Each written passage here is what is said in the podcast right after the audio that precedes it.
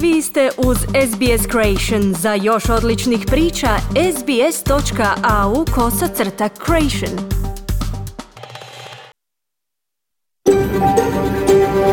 SBS, a world of difference. You're with SBS Croatian on mobile, online and on radio. Vi ste uz SBS Creation na svojim mobilnim uređajima na internetu i radiju. Dobar dan, ja sam Ana Solomon, 11 je sati u utorak 12. travnja i vrijeme je za jednosatni program Radija SBS na hrvatskom jeziku. Ostanite s nama do 12 sati i poslušajte sljedeće teme. Znate li koje su obaveze i prava australskih birača na saveznim izborima? Tko u Australiji ima pravo na četvrtu dozu cijepiva protiv COVID-19? Kako djeluje kazneno popravni sustav u Australiji za odrasle građane? Osim ovih tema donosimo vam i vijesti iz Hrvatske se danas javlja Siniša Bogdanić. Izdvajamo vijest o protjerivanju ruskih diplomata i diplomatskog osoblja iz Hrvatske te reakcije na veličanje NDH u Splitu. Prije najavljenih tema i vijesti iz Hrvatske poslušajte pregled najvažnijih zbivanja u zemlji i svijetu u vijestima radija SBS kojima i danas počinjemo program. Slušajte nas.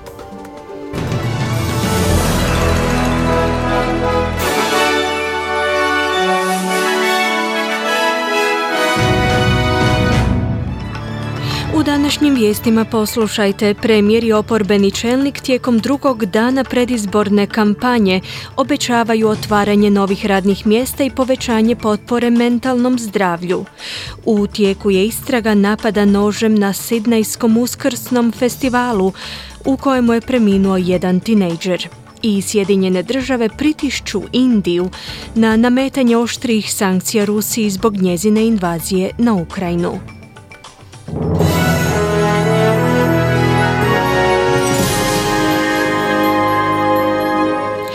Slušate vijesti radija SBS, ja sam Ana Solomon. Započinjemo vijestima iz zemlje. Tijekom drugog dana predizborne kampanje premijer Scott Morrison i oporbeni čelnik Anthony Albanizi najavljuju otvaranje novih radnih mjesta i poboljšanje usluga mentalnog zdravlja. Premijer Morrison se trenutačno nalazi u Sidneju gdje obećava otvaranje milijuni tristo tisuća novih radnih mjesta do 2027. godine, zahvaljujući ulaganjima u infrastrukturu te proizvodni i digitalni sektor. U međuvremenu Albanizi najavljuje podršku putem Medikera za sve pacijente u regionalnim područjima. Radi se o obećanju koje bi prema očekivanjima trebalo koštati više od 30 milijuna dolara tijekom iduće četiri godine. Oporbeni čelnik je bio prisiljen uputiti ispriku zbog toga što na jučerašnjoj konferenciji za medije nije bio u mogućnosti kazati kolika je gotovin, gotovinska stopa središnje banke kao niti nacionalna stopa nezaposlenosti. Bivši čelnik laborista Bill Shorten se u izjavi za mrežu 9 osvrnuo na ovaj politički gaf. Listen, it was a mistake which I know that uh, Albo didn't want to make, and uh, he's come out and taken responsibility for it. Bila je to pogreška za koju znam da Albanizi nije želio učiniti, no on je preuzeo odgovornost za to. Ali također znam da će tijekom kampanje biti puno priča i avantura, no trebamo se usredotočiti na iznošenje naše politike biračima, izjavio je Shorten. Ministrica vanjskih poslova vlada u Sjeni Penny Wong se osvrnula na zabrinutost Novog Zelanda zbog plana laburista da se oslone na useljenike s posebnom stručnom spremom kako bi povećali broj medicinskih djelatnika u domovima za starije osobe. U novozelandskoj oporbenoj stranci su zabrinuti da bi australska stranka laburista mogla ispuniti svoje obećanje da će imati jednog kvalificiranog medicinskog djelatnika u svakoj ustanovi za njegu starijih privlačeći radnike iz čitave tasmanske regije. Novi Zeland se već bori s velikim nedostatkom medicinskih djelatnika u sektoru skrbi za starije. Wong je za ABC kazala da će laburisti usmjeriti da će se usmjeriti usmjeriti na usavršavanje australskih radnika. Now what we are saying is let's work to bring in more nurses to the sector. A lot of nurses leave the sector every year or leave their employer. Uh, we need to train more Australians Želimo raditi na dovođenju većeg broja medicinskih djelatnika u sektor skrbi o starijima. Puno radnika svake godine napušta taj sektor. Trebamo obučavati veći broj Australaca za ulazak na tržište rada. Dakako da će useljavanje stručne radne snage biti dijelom te priče, ali to neće biti čitava priča, naglasila je Wong. U tijeku je istraga smrtonosnog napada nožem koji se noćas dogodio na Sidnejskom uskrsnom festivalu. Hitne službe su sinoć oko 20 sati pristigle na festival, odgovarajući na dojave o tučnjavi u kojoj su dva mladića pronađena teško ozlijeđena. Vlasti kažu da je jedan od tinejdžera doživio srčani zastoj nakon što je zadobio ubodnu ranu u prsa, te preminuo na putu za bolnicu Westmead. Drugi je također prevezen u bolnicu s ubodnom ranom u nozi. Jedan muškarac je uhićen. Slušate vijesti radi SBS, nastavljamo vijestima iz svijeta. Gradonačelnik Lučkog grada Mariupolja na jugu Ukrajine je kazao da je više od 10.000 civila poginulo u ruskoj opsadi tog grada, a pretpostavlja se da će ukupan broj stradalih premašiti 20.000. Gradonačelnik Vadim Bojčenko je za medijsku agenciju Associated Press kazao da žiteljima Mariupolja nedostaje hrane, pitke vode i struje, otkako su ih okružile ruske vojne snage. On je tom prilikom optužio Kremlj da odbija dopustiti ulazak humanitarnih konvoja u grad u pokušaju prikrivanja pokolja. Stotine tisuća ljudi je pobjeglo iz grada dok su ruski napadi i dalje ometali evakuacijske misije. Ukrajinski predsjednik Voldimir Zelenski je kazao da se u Kremlju sada pripremaju za novi napad s ruskim vojnim snagama koje ciljaju na uspostavu kontrole nad strateški pozicioniranim Mariupoljem. U međuvremenu i u Američkom ministarstvu obrane smatraju da se Rusija priprema na intenzivan napad u regiji Donbas.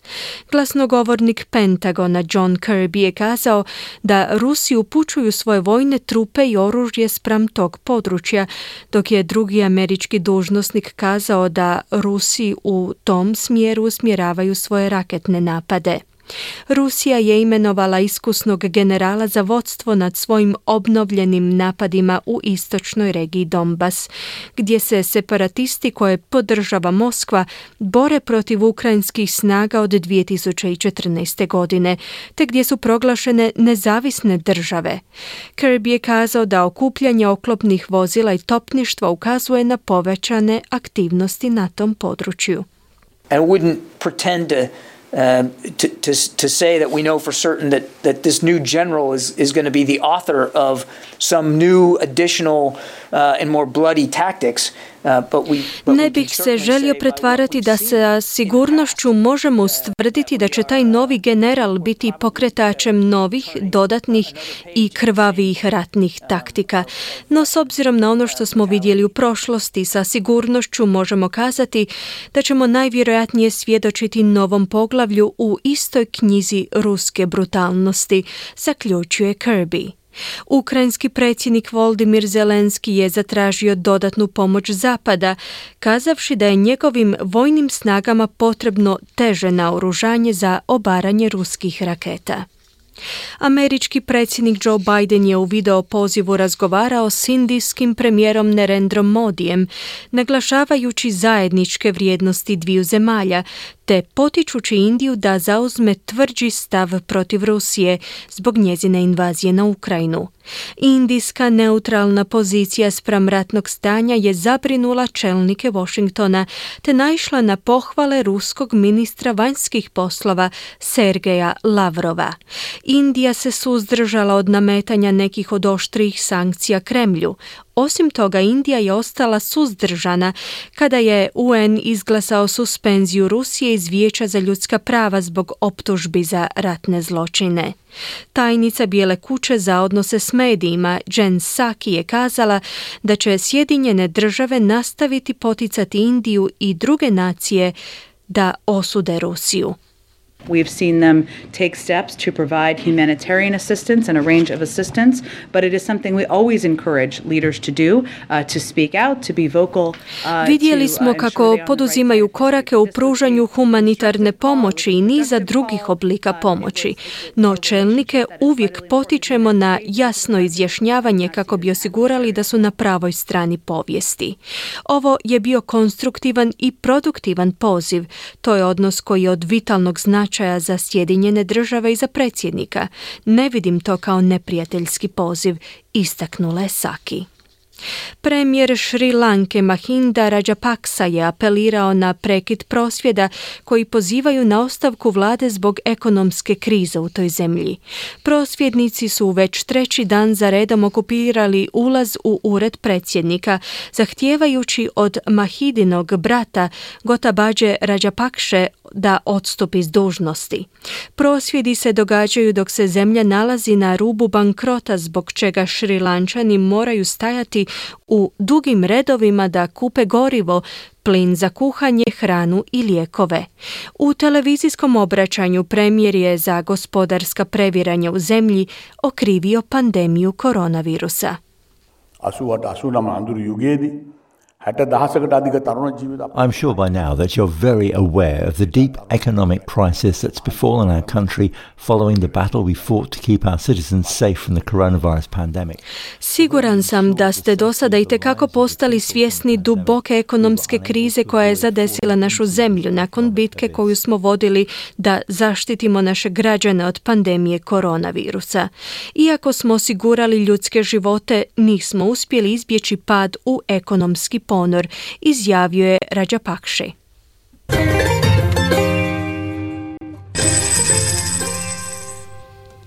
Danas jedan australski dolar vrijedi 0,74 američkih dolara, 0,68 eura, 0,57 britanskih funti te 5,15 hrvatskih kuna.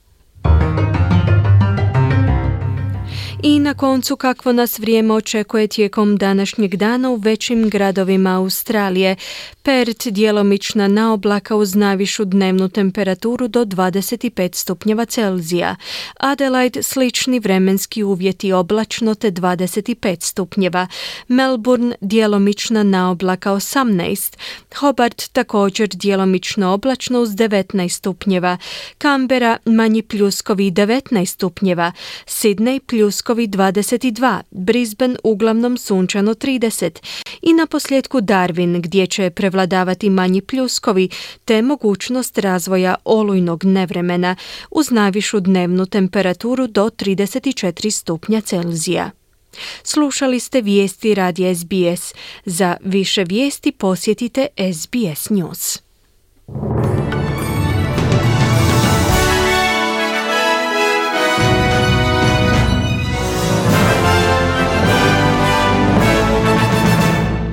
Slušate program Radija SBS. Ja sam Ana Solomon. Slijedi izvješće iz Zagreba.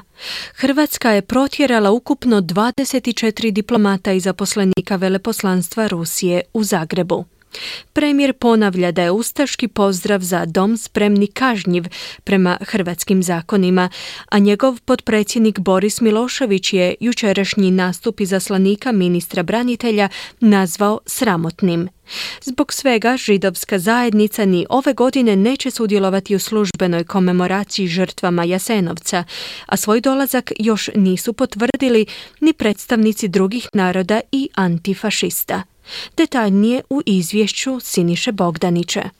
Hrvatska je ruskom veleposlaniku Andreju Nesterenku uručila notu kojom obavješćuje Rusiju o smanjenju broja diplomatskog i administrativno-tehničkog osoblja ruskog veleposlanstva u Zagrebu. Drugim riječima, protjerat će dio osoblja iz veleposlanstva. U noti piše da Hrvatsku mora napustiti 18 ruskih diplomata i šest članova tehničko-administrativnog osoblja. Evo kako je to objasnio ministar vanjskih poslova Gordan Grlić Radman. U sklopu note u kojoj smo oštro prosvjedovali zbog e, agresije na Ukrajinu gdje smo tražili žurno zaustavljanje svih vojnih operacija na suverenom ukrajinskom teritoriju, povlačenje svih ruskih vojnika iz Ukrajine, osiguravanje evakuacije stanovništva i, dostavu humanitarne pomoći. Također smo reducirali, smanjili smo broj e, djelatnika ruskog veleposlanstva u Zagrebu, što znači konkretno 18 e, diplomata i 6 e, tehničkog osoblja. Hrvatska se time pridružila nizu europskih zemalja, Poljskoj, Njemačkoj, Francuskoj, Italiji, Španjolskoj i drugima. Susjedna Slovenija protjeruje čak 33 diplomata. Oglasio se i veleposlanik Andrej Nesterenko navodi da je hrvatska vlada kao razlog oglasila postulate već iz stare priče Europske unije, a to su vojna agresija na Ukrajinu, ratni zločini i kršenje teritorijalnog integriteta. I vojnu agresiju i ratne zločine i kršenje teritorijalnog integriteta rusko veleposlanstvo piše u navodnicima. Veleposlanik Nesterenko je pak istaknuo da je ova odluka značajan korak unatrag u bilateralnim odnosima Zagreba i Moskve, kontraproduktivan za hrvatsko-rusku suradnju uoči svečanog datuma 30. obljetnice uspostave diplomatskih odnosa između tih dviju zemalja. Rusija će primjereno odgovoriti, komentar je šefice ruske diplomacije Marije Zaharove. Hrvatski premijer Andrej Plenković kaže da se nije sastao sa ruskim veleposlanikom, te da će Hrvatska recipročne mjere Moskve komentirati tek kad ih ona donese. Hoće li premijer Andrej Plenković po uzoru na neke druge europske državnike otići u Kijev?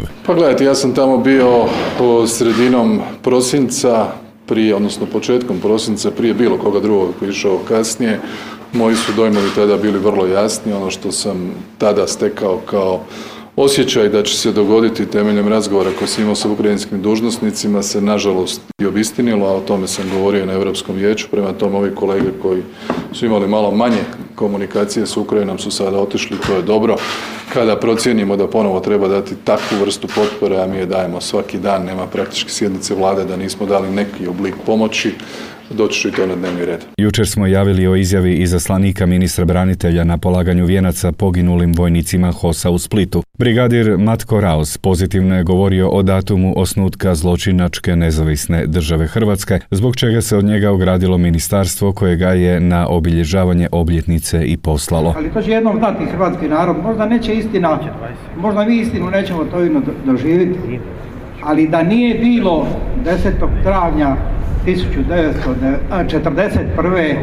ne bi bilo ni današnje Hrvatske. Komentar premijera Andreja Plenkovića. Riječ je o jednoj nepromišljenoj, neprimjerenoj izjavi od koje se ministarstvo još jučer ogradilo. To nije nikakav stav vlade, niti bilo koga u vladi. Što se tiče zabrane e, tog pokliča, on je već danas suprotan i Hrvatskom ustavu i Hrvatskom zakonu. Stvar je samo kako se to primjenjuje od strane pojedinih sudova na Vrhovnom sudu da ujednačava praksu. To je već danas zabranjeno, ja sam to rekao nebrojeno puta i gotovo. Policija je intervenirala veliki broj puta, različite su odluke donosili sudovi. Boris Milošević, potpredsjednik vlade i politički predstavnik srpske nacionalne manjine u Hrvatskoj. Pa ja tu izjavu osuđujem, smatram da je sramotna i vlada se od te izjave ogradila.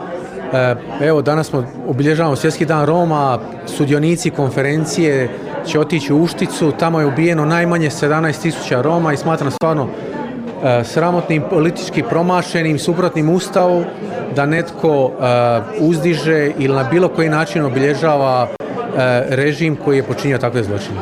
Savez antifašističkih boraca i antifašista, Antifašistička liga i udruga Vedra oštro su osudili izjavu izaslanika ministra branitelja Matka Raosa od 10. travnja, poručivši da je time izjednačio Ustašku NDH s današnjom suverenom i demokratskom Hrvatskom. Antifašisti i predstavnici naroda zbog svega još nisu odlučili hoće li sudjelovati na službenoj komemoraciji u Jasenovcu, koja bi se trebala održati 22. ovog mjeseca. Zna se da predstavnici židovske zajednice neće sudjelovati u službenoj komemoraciji, već će u Jasenovac doći 28. travnja na dan sjećanja na holokaust. Razlog je kažu taj što nije donesen zakon kojim bi se nedvosmisleno zabranio ustaški pozdrav za dom spremni. Franjo Habulin, predsjednik Saveza antifašističkih boraca i antifašista, za javnu televiziju objašnjava zašto se vlada ustručava riješiti ovaj problem. Pretpostavljam da je utek e, ekstremno desno krilo vodeće stranke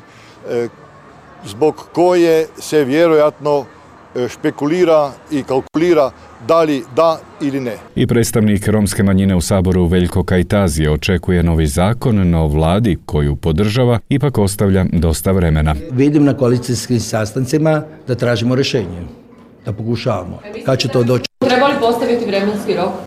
Pa mislim možda bi trebalo, naravno, slažem se s vama, jer je jedan od rokova nek bude do kraja našeg mandata. Sramotno je i nedopustivo da službeni predstavnik Hrvatske države dovodi u vezu zločinačko-ustaško-nacističku tvorevinu NDH s domovinskim ratom i hrvatskim braniteljima. Poručili su iz Narodne stranke reformista, dodajući kako o tome očekuju jasan stav vlade. O tome jasno govore i hrvatski ustav i hrvatski zakoni, te je zadnje vrijeme da se isti zakoni počnu sprovoditi. Poručuje se u priopćenju koje potpisuje predsjednik stranke Radimir Čačić koji službeno jednim zastupničkim mandatom podupire vladu Andreja Plenkovića u Saboru. Opozicijska Anka Mrak-Taritaš iz glasa kaže Ta situacija ne daje samo ružnu sliku o vladi, ne samo ružnu sliku o premijeru, ne samo ružnu sliku o tom izaslaniku, nego ružnu sliku o Republici Hrvatskoj.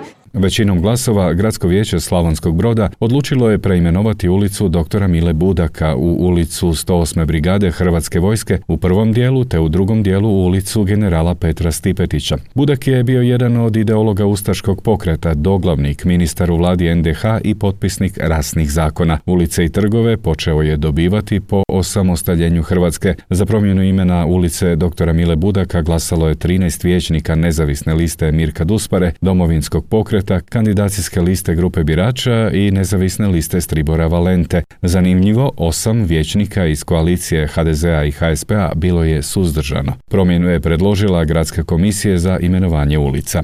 U ovim trenucima bi trebale biti istaknute nešto niže cijene goriva u Hrvatskoj. Prema podacima koji su izašli iz vlade, litre benzina trebala bi stajati manje od 12 kuna, odnosno 11 kuna i 98 lipa. Eurodizel bi trebao koštati 12 kuna 43 lipe, a plavi eurodizel 8 kuna i 54 lipe po litri. Plin za vozila također će pojeftiniti.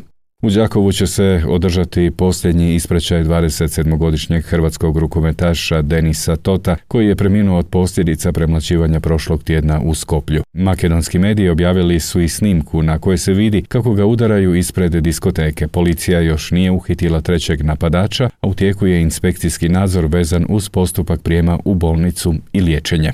Toliko za danas iz Zagreba za SBS Siniša Bogdanić.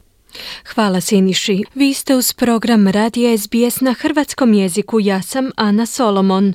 Četvrta doza cijepiva protiv COVID-19 sada je dostupna starijim i ranjivim osobama u Australiji, pod uvjetom da su prije najmanje četiri mjeseca primile treću dozu. Stari Australci pozvani su da prime dodatnu dozu cijepiva prije dolaska zime. Prilog Lucy Murray pripremila je Mirna Primorac. And you're feeling well today? Oh, excellent, thank you. Oh, lovely. And you've not had COVID? No. Upravo ste čuli razgovor medicinske sestre i 75-godišnje Rite Moore, koja je jedna od prvih Australaca koja je dobila četvrtu dozu cjepiva protiv COVID-19. I think it's very important um, being an elderly person and in the community I meet with a lot of older people. I want to save them from getting COVID. Meni kao starijoj osobi cijepljenje je jako važno, a u zajednici se susrećem s puno starijih ljudi i želim ih spasiti od zaraze koronavirusom, kazala je Rita. Rezervacije za cijepljenje porasle su kod doktora otkako je dodatnu dozu odobrila savjetodavna skupina za cijepivo Atagi prošlog mjeseca. Rohit Upal je farmaceut u Sidneju. Since the government rollout of the fourth booster, there has been a lot of interest and lots of phone calls and lots of bookings, so people are definitely interested. Od vladinog uvođenja četvrte doze cjepiva bilo je veliko zanimanje, te smo primili jako puno telefonskih poziva i puno rezervacija, tako da svakako postoji interes, kazao je Upal. Od ponedjeljka 4. travnja osobe starije od 65 godina postale su kvalificirane za četvrtu dozu, kao i starosjedioci stariji od 50 godina, oni s ostabljenim imunitetom i štićenici ustanova skrbi za starije osobe i osobe s invaliditetom. Dodatna doza preporučuje se četiri mjeseca nakon primitka treće doze ili nakon infekcije koronavirusom. Doktorica Charlotte Hesp je predsjednica Kraljevskog australskog koleđa liječnika opće prakse Novi Južni Wales i teritorija glavnog grada. As we get older, we don't mount as good a response to the vaccine nor to the infection. So we need to continue to remind our immune systems to mount that response. Kako starimo, naše reakcije na infekcije se smanjuju.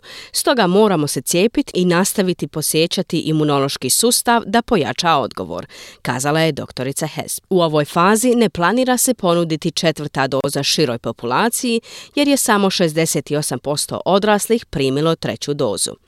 No liječnici kažu da će u buduće vjerojatno doći do godišnjeg cijepljenja jer COVID-19 postaje endemski i sličan gripi.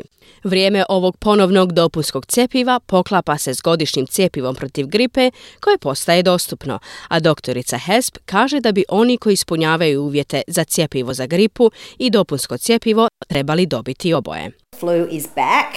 Um, we've been protected from it over the last two years because it hasn't come in with the usual summer tourists in um, December, January, February, whereas it's made its way in. We know it's in our community. Gripa se vratila. Bili smo zaštićeni od nje u posljednje dvije godine jer nije dolazila s uobičajenim ljetnim turistima u prosincu, siječnju i veljači, dok se sada probila i znamo da je u našoj zajednici, dodala je doktorica Hesp. Bila je to Mirna Primorac s prilogom Lucy Murray. I dalje govorimo o australskim temama, sad o nekim od osnovnih pravila za birače u Australiji. Oko 96% Australaca s pravom glasa je upisano na popis birača na ovogodišnjim saveznim izborima. Od svih australskih državljana starijih od 18 godina se očekuje sudjelovanje u ovom obveznom postupku glasanja. Ako to ne učine, mogu se primijeniti novčane kazne. Prilog Stefani Korseti. Početkom godine u Australskom izbornom povjerenstvu su započeli s kontaktiranjem oko 560 tisuća ljudi koji nisu upisani u popis birača. Ove godine izbori će se održati 21. svibnja i mnogi već sada špekuliraju o ishodima izbora. Neki akademici izvještavaju o mogućnosti u kojoj niti jedna politička stranka ili koalicija stranaka nema dovoljno mjesta da osigura sveukupnu većinu u zastupničkom domu, a što se u političkoj terminologiji naziva i hung parliament, u prijevodu obješeni parlament. Pomoćni znanstveni suradnik Jan Tulok sa sveučilišta La Trobe objašnjava što bi se moglo dogoditi u tom slučaju. And that would then come down to the uh, number of independents, there's seven at the moment. The independents would then determine uh, which of the major parties uh, forms a government. Konačna odluka bi se u tom slučaju svela na nezavisne zastupnike. Trenutačno ih je sedam. Nezavisni zastupnici bi onda odredili koja od glavnih stranaka formira vladu, pojašnjava Tulok. Takvi scenariji postaju sve učestalijima s obzirom na to da manje stranke i nezavisni zastupnici drže ravnotežu moći u modernim vladama. Paul Williams, profesor sa sveučilišta Griffith, je kazao da parlamenti u takvoj situaciji ovise o potpori manjih stranaka. So a government, a party needs to collate 76 seats together. Dakle, vlada, odnosno stranka, treba prikupiti 76 mjesta u parlamentu. Ironično, to je upravo ono što se trenutačno događa koaliciji nacionalne stranke i liberala pod vodstvom Scotta Morrisona. Oni žele prikupiti većinu. Da su izgubili vodstvo nad jednom izbornom jedinicom primjerice ranije ove godine, te da su se u međuvremenu održali prijevremeni izbori te da su kojim slučajem laburisti pobjedili, tada bi ušli u manjinsku vladu i to bi službeno bio takozvani obješeni parlament, zaključuje Williams. Važno je da ljudi slijede upute za glasanje kako bi mogli iznijeti svoje mišljenje i utjecati na odluku o tome tko će upravljati državom u budućnosti. Iz Australskog izbornog povjerenstva kažu da birači mogu zatražiti još jedan glasački listić ako naprave pogrešku. U povjerenstvu ističu da je glasanje pravo i odgovornost građana, te da ljudi mogu okončati iza zatvorskih rešetaka ako glasaju više puta na istim izborima. A za one koji predviđaju predviđaju što bi se moglo dogoditi, dr. Peter Chen sa Sidnejskog sveučilišta kaže da ankete mogu dati određenu razinu indikacija. 17 million Australians who will probably vote in the upcoming election. Oko 17 milijuna Australaca će vjerojatno glasati na predstojećim izborima, a anketari su uspjeli napraviti procjenu o tome kako će svi ti ljudi glasati na uzorku od možda jedno 2000 ljudi.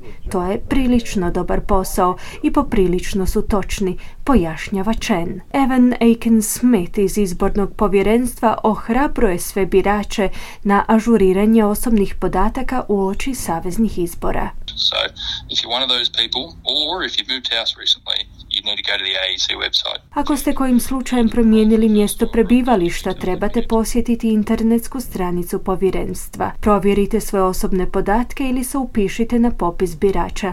Na posljedku je kazao Aiken Smith. Informacije o glasanju su dostupne i na brojnim jezicima, ali i na jezicima starosjedilaca, kako bi se osiguralo da svi birači razumiju proces glasanja. Čuli ste prilog Stefani Korseti u kojem smo vas podsjetili na neka osnovna pravila izbornog procesa u Australiji. Slušate program Radija SBS na hrvatskom jeziku. U Australiji odraslim osobama koje počine kaznena djela upravlja kazneno-pravni sustav. Pojam popravni zavod opisuje mjesto gdje netko služi kaznu kada je proglašen krivim za kazneno djelo. Zatvori su najoštriji tip popravnih ustanova, ne samo za pritvorene nego i za njihove obitelji. Vodič kroz australski kazneno-popravni sustav sastavila je Melisa Kompanjoni, a za naš program ga je pripremila Mirna Primorac. Australija ima 115 popravnih ustanova, privatnih i državnih. Iako su pravosudni sustavi u svim državama i teritorijima slični, svaka općina upravlja svojim objektima. Australski zavod za statistiku prikuplja detaljne informacije o odrasloj zatvorskoj populaciji Australije. William Milne je direktor Nacionalnog centra za statistiku kriminala i pravosuđa Australskog zavoda za statistiku. In June 2021, we had 43,000 prisoners in the adult corrections system. And of those, just over 15,000 were on remand awaiting trial. 92% are males versus 8% females. U lipnju 2021. godine imali smo 43 tisuće odraslih zatvorenika u sustavu, a od njih je nešto više od 15 tisuća bilo u istražnom zatvoru i čekalo suđenje. 92% su muškarci, a 8% žene. U prosjeku su osuđeni na 3,5 godine zatvora, a oni u pritvoru koji čekaju suđenje oko 3 do 4 mjeseca, kazao je Milne te je dodao. We found that the rate of total persons in the prison system was 214 adults per 100,000 adult population. And if I just take the Aboriginal Torres Strait Islander community, we're looking at 2,412 Aboriginal Torres Strait Islander adults in the system per 100,000 Aboriginal. Otkrili smo da je stopa ukupnog broja osoba u zatvorskom sustavu 214 odraslih osoba na 100 tisuća odraslih stanovnika.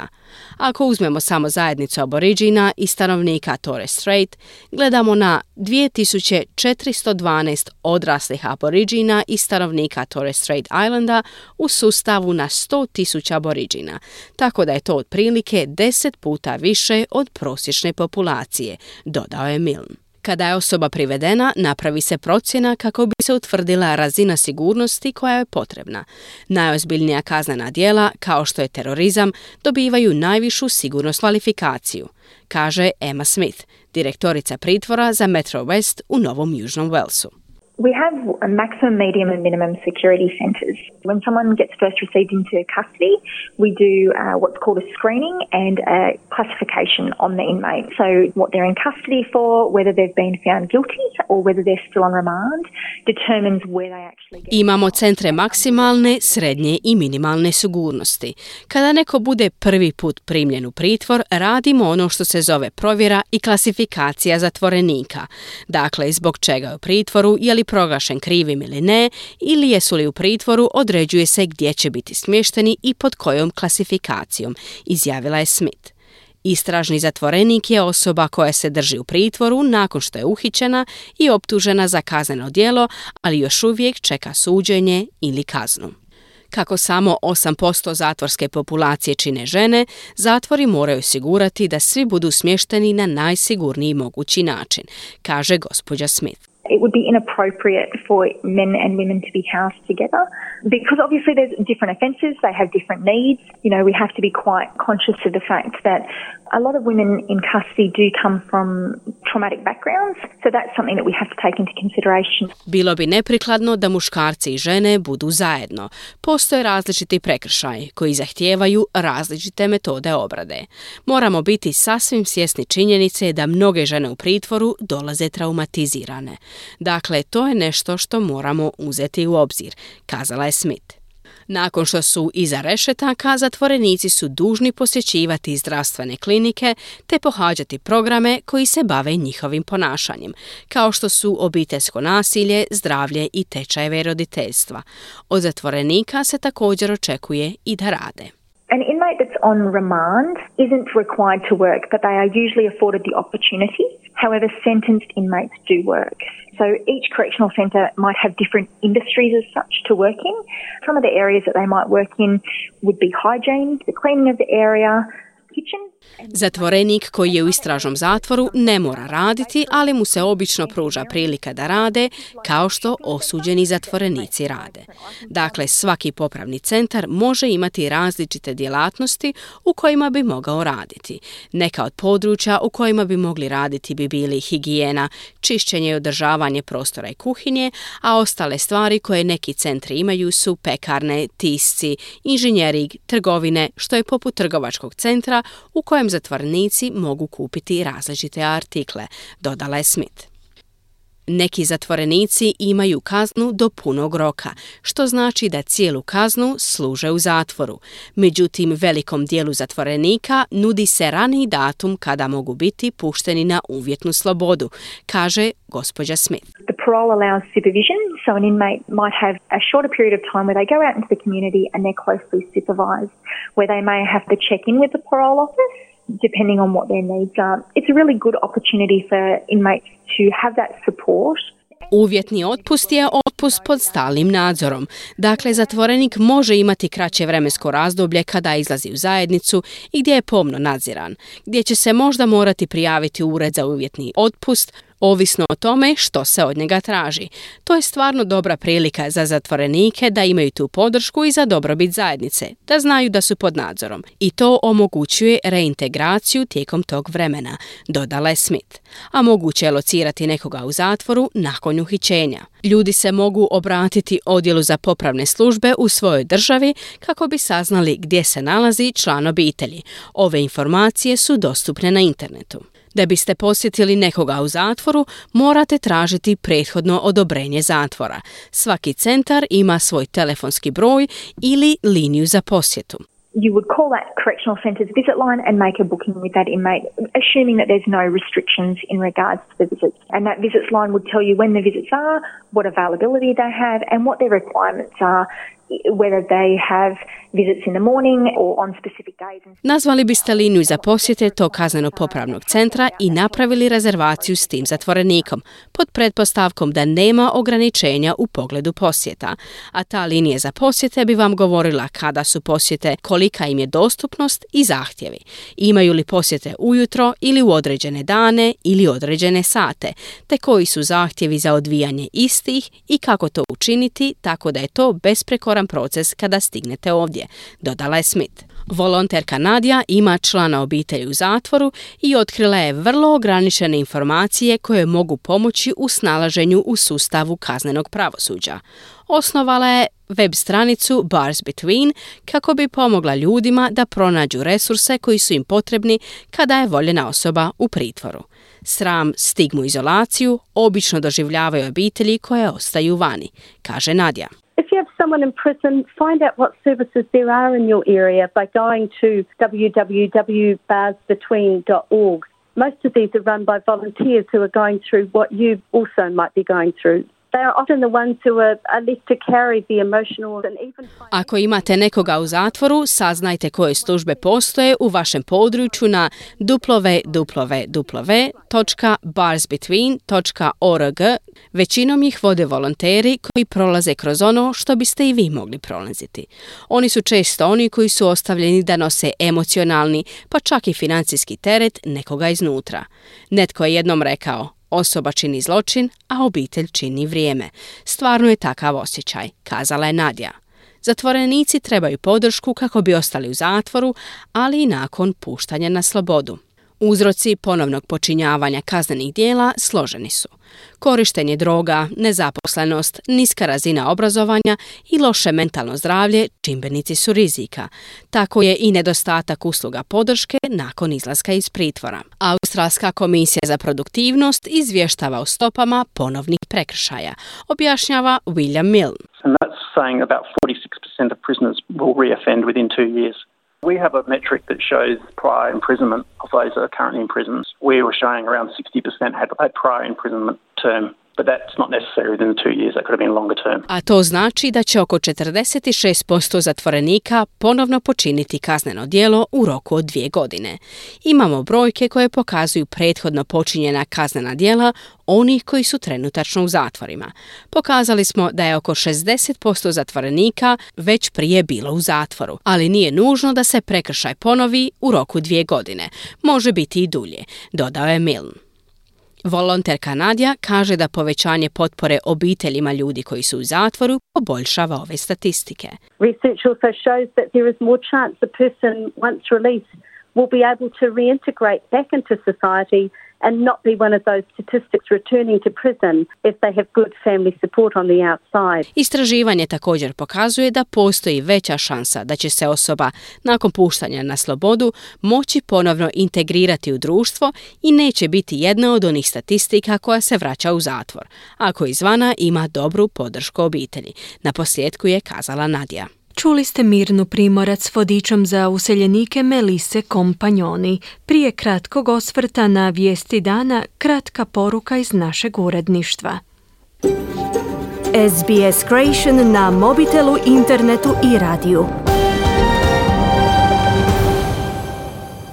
Uredništvo programa radija SBS na hrvatskom jeziku objavljuje natječaj za povremeno radno mjesto producenta.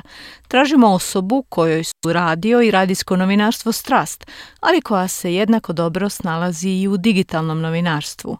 Osim novinarskih vještina, traži se izvrsno znanje hrvatskog i engleskog jezika, te poznavanje hrvatske zajednice u Australiji. Ako se prepoznajete u ovom oglasu i želite postati član našeg uredništva s uredima u Melbourneu i Sidneju, javite se na oglas koji možete pronaći na internetskim stranicama SBS-a. Adresa je sbs.com.au kosacrta careers.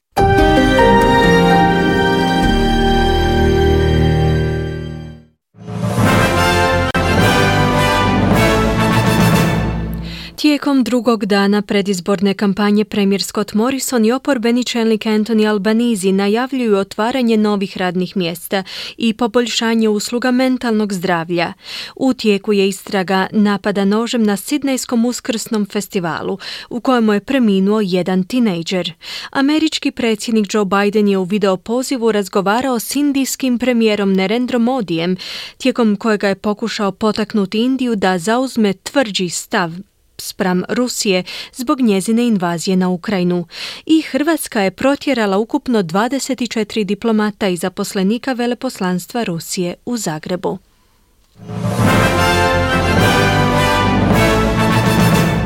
Slušali ste program Radija SBS na hrvatskom jeziku za utorak 12. travnja koji je uredila Marijana Buljan. S vama je bila Ana Solomon. Hvala vam na pozornosti. Nadamo se da ćete s nama biti i u četvrtak i petak od 11 do 12 sati. Ugodan dan i do slušanja.